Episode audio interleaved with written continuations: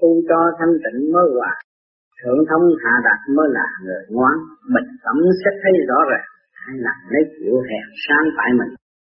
Làm người mà không chịu tự kiểm lấy hành động của mình, sẽ khó phân minh được sự tịnh và động của nội tâm.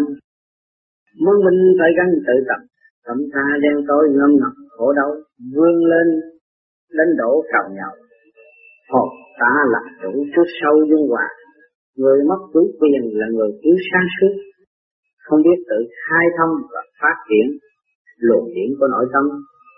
Hồn, phía cuốn cuồng trong động loạn, cho nên lâm lúc qua động loạn đành phải chịu tà điểm xâm nhập, ngôi năng vô định, khi khóc khi cười, điên loạn bất chánh.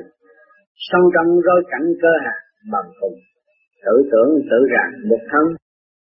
Nơi nào cũng chẳng muốn gặp luôn mau tự diệt tôi cần thân sanh. Tử thần luôn luôn hăm dọa con người đang sống trong bóng tối. Sự khổ não càng ngày càng dồn dập.